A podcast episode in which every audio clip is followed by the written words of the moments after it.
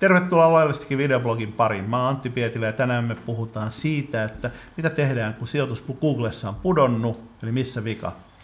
Mulla on vieraana Jarno Vuorisalo, hakukoneoptimointi, eh, työkalu, yrityksen toimitusjohtaja ja asiantuntija. Ja tota, Tämähän on niin sellainen asia, joka meidän asiakkaille tulee aina välillä eteen ja sitten on huolissaan, että no mit, mitä nyt kävi, että tehtiinkö väärää sisältöä vai mistä on kysymys. Ja, ja usein niihin apu löytyy, mutta tota, sä voit asiantuntijan lähteä purkaa tätä kysymystä, että miten tähän pulmautetaan. optimointiyhtiön asiantuntija. Kyllä, kyllä. Joo, mulle tulee ihan samanlaisia kysymyksiä ja. paljon, että apua, apua, mitä on tapahtunut, kun me ollaan oltu hyvillä sijoituksilla vaikka Googlessa jollain tärkeälläkin hakutermillä ja se pudotaan pois sieltä mm. tai pudotaan vähän, vähän tai enemmänkin. Googlehan tekee aika paljon semmoista pientä heittelyä. Mutta tota, jos nyt ajatellaan niitä syitä ihan ensimmäisenä, niin checklisti, onko meidän sivusto muuttunut, ollaanko me uudistettu sivusto. Siinä tyypillisesti tapahtuu, vaikka asiat tehtäisikin ihan mhm. oikein, mm-hmm. niin tapahtuu hetkellisiä, hetkellisiä muutoksia huonompaan suuntaan, kun Google pikkusen arvioi sitä sivustoa. sivustoa. Jos asiat on tehty väärin, niin sitten me otetaan pudota tosi pitkäksi aikaa kauemmas, kauemmas kärjestä Google-tuloksissa, mutta ehkä me ei siihen tänään mennä sen syvemmälle, no. että mitä siellä, mutta Joo. asiathan pitää tehdä aina oikein, pitää tehdä osoitteen muutokset niin sanotusti Googlelle, jos sivustoa Joo. uudistetaan. Mä, otan muutama esimerkki no tästä niin omista, omista asiakkaista. Yksi iso, iso tota, sähköyhtiö, niin ne uusi webisaittinsa ja niillä oli hetken aikaa saitti löytyi kahdesta osoitteesta sekä www-alkuisena että ilman wwwtä. Eli toista niistä ei ollut ohjattu siihen toiseen, vaan se osui kahteen osoitteeseen. Ne katsoivat Googlesta kokonaan ne katsoisi monta sivua taaksepäin, eli käytännössä kokonaan. Ja äh, heidän asiakashankinnalle se oli iso hitti. Ja tämä oli ihan niin kuin, äh, ei vaan ajateltu, mm. kun IT kytki uutta verkkopalvelua pystyyn, että siellä meni vähän ohjauksessa, kun samalla siirryttiin sitten käyttämään äh, www-alkuisen sijaan sitä peruspäätettä. Ja toinen on tämä niin kuin ihan tyypillinen verkkosivujen uusiminen, uusiminen, että siellä tehdään se virhe, että pana uusi saitti ulos ja sen sivurakenne on ihan täysin toinen kuin aikaisemmin ja on muutettu sitä kieltä paremmin sopimaksi asiakkaalle, mutta samaan aikaan tiputettu kaikki vanhat hakutermit copywriting-työssä pois, joka oli ehkä sen sisällön sisällön kannalta järkevää, mutta samaan aikaan tuhottiin se hakukoneen näkyvyys, kun kukaan ei muistanut mainita, että sekin pitäisi säilyttää. Tämä on tällaisia niin kuin, virheitä, joita tulee ja aika usein niitä kuvitellaan sitten, että ne liittyy johonkin blogijuttuun, jota on kirjoitettu tai johonkin muuhun. Mutta tai että Google ei tykkää meistä niin. enää. Joo, kuvasit just hyvin tyypillisen virheen, eli ensimmäinen on se, että jos sivusto uudistetaan, niin silloin tekninen toteuttaja ei välttämättä ole ihan tämän päivän tasalla, eli silloin ei tehdä näitä osoitteen ohjauksia tai saattaa olla sivusto kahdessa eri Joo. osoitteessa Tai tuolla on usein se niin kuin jaet, niin kuin tavallaan mm. noissa kaikissa on se tavallaan jaettu vastuu,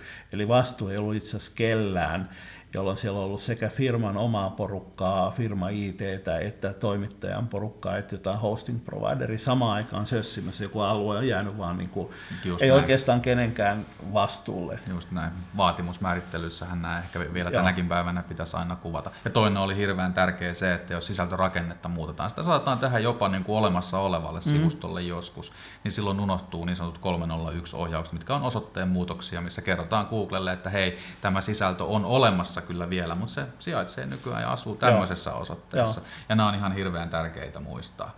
Tietysti jos ajatellaan sitä, että miten tämmöisistä asioista voidaan saada kiinni, että monihan saa kiinni siitä, että katsellaan Googlesta, naputellaan sinne joku meidän hakusana ja huomataan, että hei me ei ollakaan enää neljäntenä, mitä me oltiin aikaisemmin, vaan me ollaan siellä 36, niin kyllähän se on tärkeää sitä kokonaisuutta mm. mitata jatkuvasti. Tässä nyt tietysti sillä tavalla on oma lehmä ojassa, että meidän kuutiotyökalulla sitä voi tehdä, eli laajojakin kokonaisuuksia mm. mitata ja se pystyy kertomaan sulle, jos pudotusta tapahtuu tapahtuu sen kokonaisuuden osalta. Mutta sitten on tietysti huomioitava myös se, että miten Google käyttäytyy.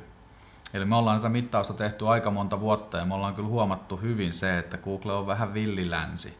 Googlehan etsii koko ajan auktoriteetteja mm. näillä teemoilla, mitkä liittyy hakusanastoihin ja se ei halua, että siellä on aina kaikki samat tulokset mm. vuodesta toiseen siellä ihan kärkijoukoissa. Ja on huomattu, että Google saattaa hetkellisesti vaihtaa, heittää kokonaan vaikka ympäri sen hakutuloslistauksen. Jos sä teet manuaalisesti tämmöistä hakusana löydettävyystutkimusta, eli käyt Googlessa ehkä kerran kuukaudessa katsomassa, niin saattaa olla, että sä osut just semmoisella hetkellä sinne, kun Google on tehnyt tämmöisen pienen häränpyllypyöräytyksen siellä.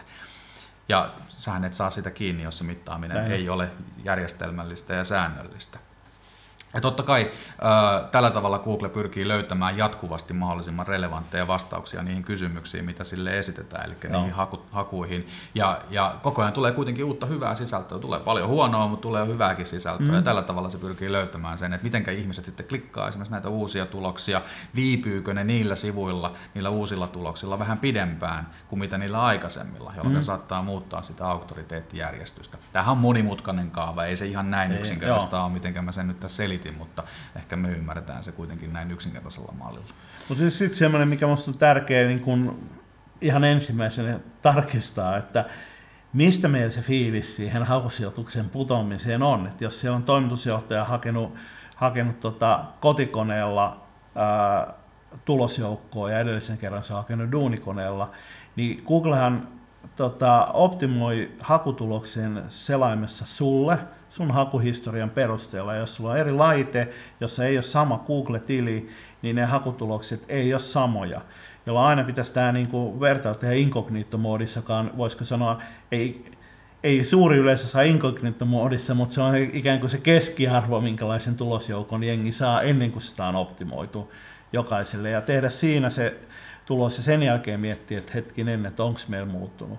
Mm. Mutta sitten toinen asia on se, että jos se muuttuu, niin hyvin usein se syy ei ole se, mitä te olette tehnyt, vaan se on se, mitä kilpailija on tehnyt Juuri. tai mitä on Google tehnyt, ja sitä ei oikeastaan niin kuin pysty tietämään millään muulla kuin systemaattisella mm. mittaamisella. Niin moni ei tule ajatelleeksi sitä, että tuolla maailmalla on aika paljon muitakin, jotka pyrkii niin. sillä samalla hakusanastolla löytymään, ja jotkut tekee joskus asioita vähän paremmin. Saattaa olla joku semmoinen teema, eli vaikka palveluvalikoima, mistä me ollaan puhuttu hyvin, me ollaan auktoriteetteja, me löydetään hyvin Googlesta, ja joku meidän kilpailija ei välttämättä ole tehnyt sille aiheelle hyvää sisältöä, paitsi nyt ne on julkaisseet artikkelisarjan, mm vähitellen nousseet sinne ja Google on katsonut, että hei, nämä on tehnyt vähän paremmin tämän homman kuin sinä, jolloin ne on nostaneet sen korkeammalle se Googlen tuloksissa. Eli tämähän on jatkuvaa kilpailua, Näin. se ei ole staattinen koskaan oikeastaan se Google Taiteen ja sijoitus ei alun perinkään voi olla kauhean hyvä, ää, tai sanotaan näin, että teidän kilpailijan tehnyt, sillä on ollut teknisiä ongelmia, ja joku päivä se saa ne korjattua ja sen jälkeen se nousee ylöspäin ylöspäin, kun se fiksaa ne muutaman teknisen ongelman, ja teidän sijoitus putoo, että olette ihmeessään, kun ei ole tullut uutta sisältöä. No ei, ei kilpailijoillekaan tullut uutta sisältöä. Juu ei, mutta ne on fiksannut ne tekniset ongelmat, jotka heillä saitilla oli, jonka takia te olette noussut korkeammalle, kun alun oikeasti tavalla heidän olisi pitänyt nousta korkeammalle. Kyllä. Voitaisiin ehkä summata sillä tavalla, että seurantaa pitää tehdä aktiivisesti ja järjestelmällisesti. Oli se sitten manuaalista incognito-moodissa tai puhtaalla selaimella tai sitten kuution tai jonkun vastaavan työkalun käyttämällä.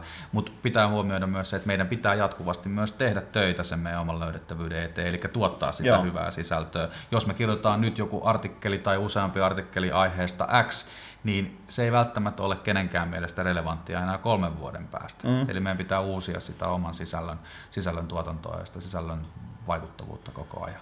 Ja mittaamisessa on liian hidas mekanismi se, että meidän myynti on pudonnut, missä on vika. Joo. Et siis varsinkaan B2B-puolella, kun myyntisyklit on pitkiä, niin se tarkoittaa sitä, että meillä on ollut niin kuukausia sitten alkanut ongelma. Ja silloin me ollaan usein jo aika kusessa siinä vaiheessa, Ihan kun se on, se on pudonnut.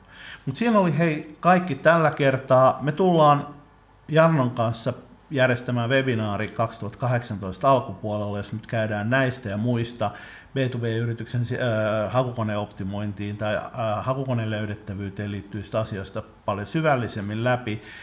Tämän videon alta tai blogista löytyy linkki, josta voit esirekisteröityä webinaariin ja sitä kautta saat tiedon, että milloin, milloin webinaari on ja, ja pääset varaamaan ensimmäistä joukossa, joukossa paikat.